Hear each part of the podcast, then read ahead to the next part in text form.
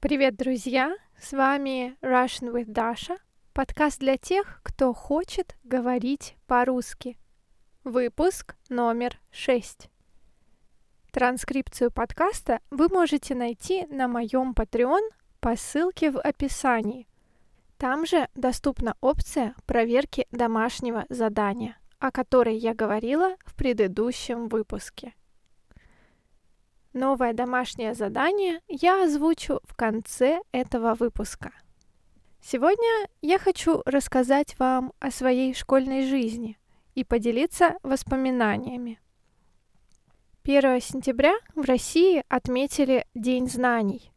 Это день, когда российские дети идут в школу, а студенты в университет – Обычно 1 сентября перед зданием школы проходит школьная линейка. Это мероприятие, на котором собираются все классы, а учителя поздравляют их с началом учебного года. Однажды я выступала на такой линейке, но об этом я расскажу чуть позже. В этом году из-за пандемии коронавируса школьные линейки планировали отменить, и придумать новый формат празднования. В итоге торжественное мероприятие все же состоялось, но только для учеников первых, девятых и одиннадцатых классов. В российской школе дети учатся с 1 по 11 класс или иногда с 1 по 9. В 7 лет меня отдали в школу в городе Новосибирск – про Новосибирск я рассказывала в прошлом выпуске. Этот город находится в Сибири.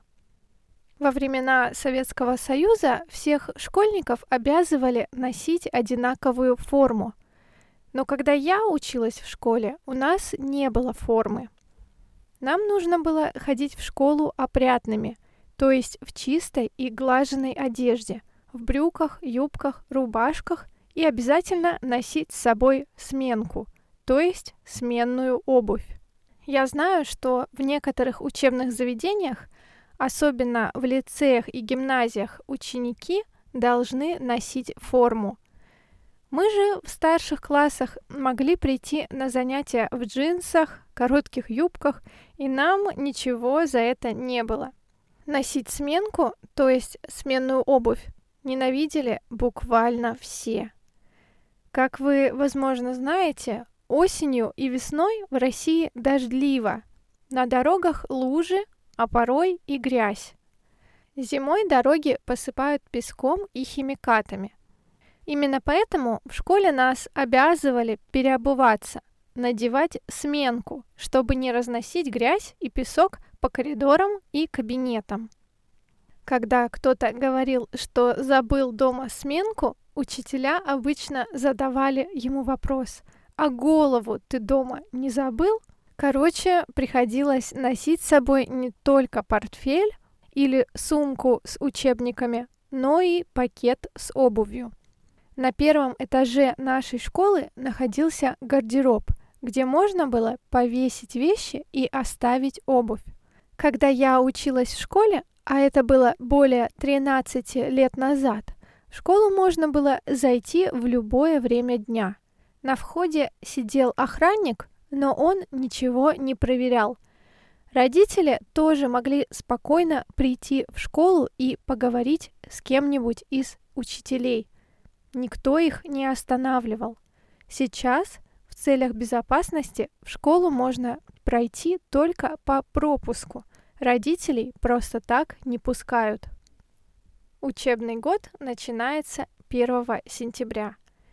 Дети обычно несут цветы своим учителям.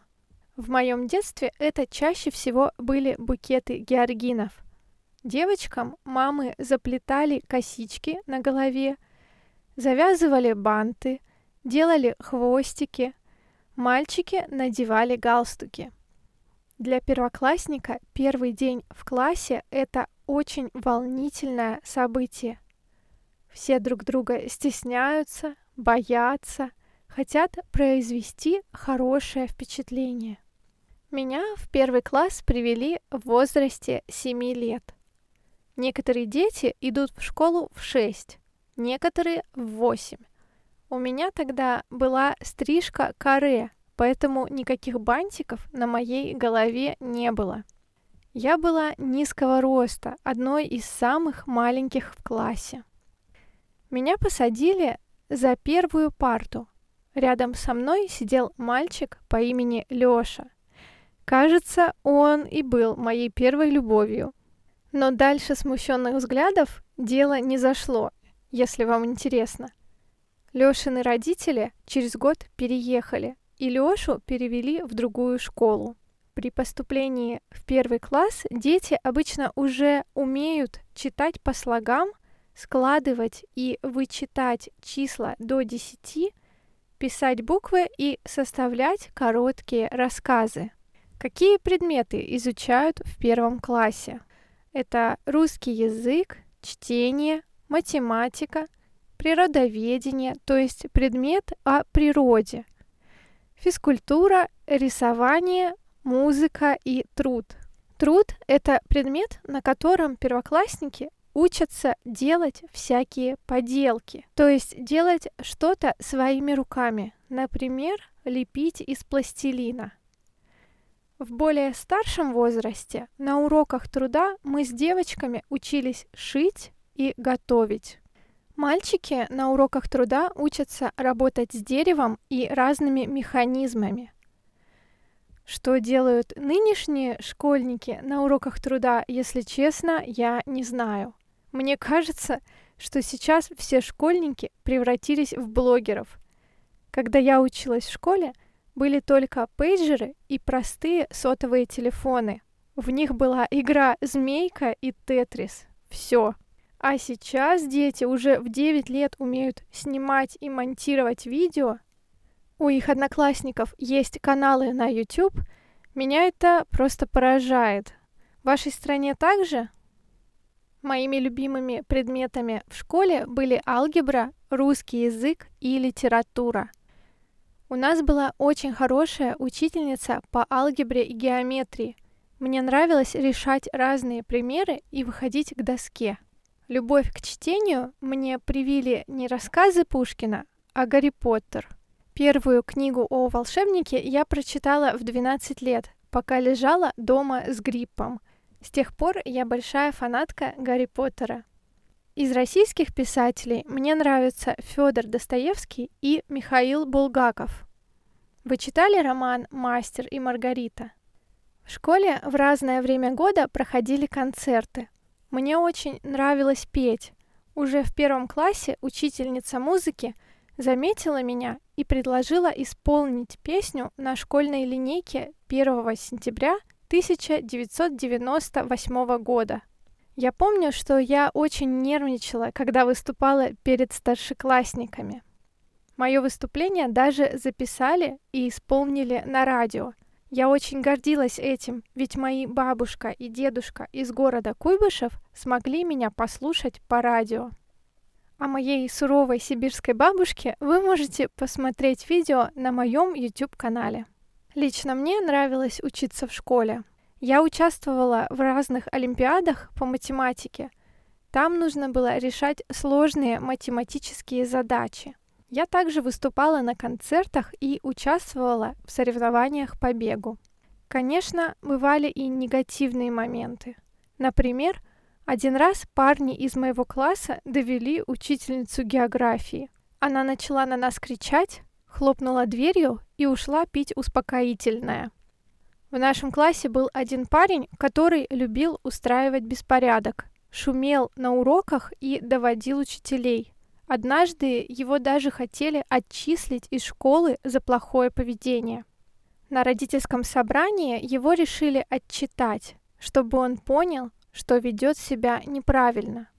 Я тогда думала, что его вообще нужно перевести в другой класс, потому что он обижал одного ученика. Тогда еще мы не использовали слово буллинг. Травля одного человека другим недопустима, но тинейджеры, дети в возрасте от 13 до 17 лет, иногда этого не понимают. Я уверена, в те годы в любом классе были и слабые, и сильные ученики. Были те, кто все время задевал и даже обижал других. У меня было повышенное чувство справедливости. Я всегда заступалась за обиженных и хотела, чтобы наказали их обидчиков. У нас в классе был мальчик, который никому не нравился, потому что вел себя немного странно. Пацаны его часто доводили. Он психовал и начинал на всех кричать. Я понимаю, что ему было тяжело, и думаю, что он не скучает по своим школьным временам. Еще раньше было выражение «забить кому-то стрелку». Когда парни или девушки друг с другом ругались, они звали друг друга на разборки за здание школы. Например, мой одноклассник говорил, что забил кому-то стрелку, то есть позвал кого-то разговаривать или разбираться. Иногда разговор переходил в драку – После очередной драки учителя устраивали родительское собрание, чтобы разобраться в ситуации.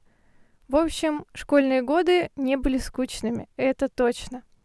В мои 13 лет учительница английского языка собрала группу для летней поездки на озеро Байкал. Это было незабываемое путешествие. Когда мне было 14, мы с этой же учительницей побывали в Москве и Санкт-Петербурге. Мы проехали почти всю Россию на поезде и провели целую неделю в городе на Неве. Именно тогда я поняла, что когда-нибудь буду жить здесь. В девятом и одиннадцатом классе у нас были выпускные вечера. Кто-то ушел из школы после девятого класса, чтобы поступить в колледж или техникум в возрасте 15 лет. В колледже можно получить специальность электромеханика, кондитера, пожарного, матроса, повара, парикмахера, например. После 11 класса многие поступают в высшее учебное заведение – университет, академию или институт. Я до 9 класса была отличницей. Мне было очень легко учиться, и мне пророчили золотую медаль, так как по пятибалльной системе я училась на четверки и пятерки. После девятого класса я решила уйти из школы в лицей при техническом университете. Там был высокий проходной балл, нужно было хорошо сдать экзамены по математике, физике и русскому языку. Я набрала достаточное количество баллов и поступила на физмат, то есть физико-математическую группу. Забавно, но ведь я не любила физику. Почему-то я всегда выбирала путь, наибольшего сопротивления. Вместо того, чтобы развивать свои сильные стороны, я шла туда, где мне не очень нравилось или было тяжело. Так и с физикой получилось. В нашей группе из 42 человек было всего три девушки, представляете? Учиться было намного сложнее, чем в школе. Я скатилась на тройки, то есть стала троечницей. К концу 11 класса я смогла улучшить свои оценки и поступила в университет без экзаменов. Куратор нашей группы часто возила нас на природу, в кино и на горнолыжные курорты, где мы вместе учились кататься на лыжах. Я также пела в лицейском хоре и несколько раз выступала на концертах. Это время я вспоминаю с любовью. В школе и лицее я нашла друзей на всю жизнь. Мы до сих пор общаемся и ездим друг к другу в гости. Одна моя подруга после девятого класса переехала в Германию. Сейчас она работает в ЦЕРНе в Швейцарии. Другая подруга живет в Новосибирске. Мой лучший друг из лицея живет в Грузии и работает удаленно. В 2015 году мы вместе открыли кулинарную школу «Базилик» в Новосибирске. Сейчас эта школа продает онлайн-курсы. Если вы хотите научиться готовить, я могу поделиться ссылкой на их инстаграм. Третья подруга сейчас в декрете. Два года назад она родила ребенка. Еще один друг также переехал в Петербург и стал отцом. С остальными одноклассниками я почти не поддерживаю общение. С некоторыми людьми мы подписаны друг на друга в Инстаграм, лайкаем посты друг друга, иногда поздравляем с праздниками. У вас осталось много друзей со школы? Пару раз после выпускного мы приходили в школу поздравить учителей, дарили им цветы и конфеты. А вы поддерживаете общение с учителями? Итак, ваше домашнее задание. Расскажите о своих школьных годах. Где вы учились? Какие предметы вам нравились? Вы участвовали в школьных соревнованиях, концертах или олимпиадах? Вам вообще нравилось учиться?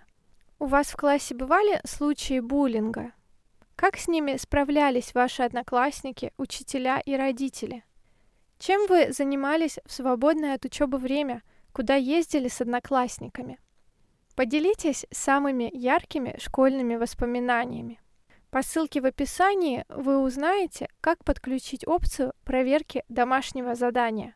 Вы сможете прислать мне текст или голосовое сообщение, а я его проверю и отправлю вам с комментариями.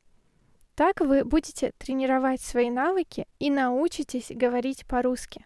Количество мест ограничено. Спасибо, что дослушали этот выпуск до конца. Я надеюсь, что вам понравилось. Пока!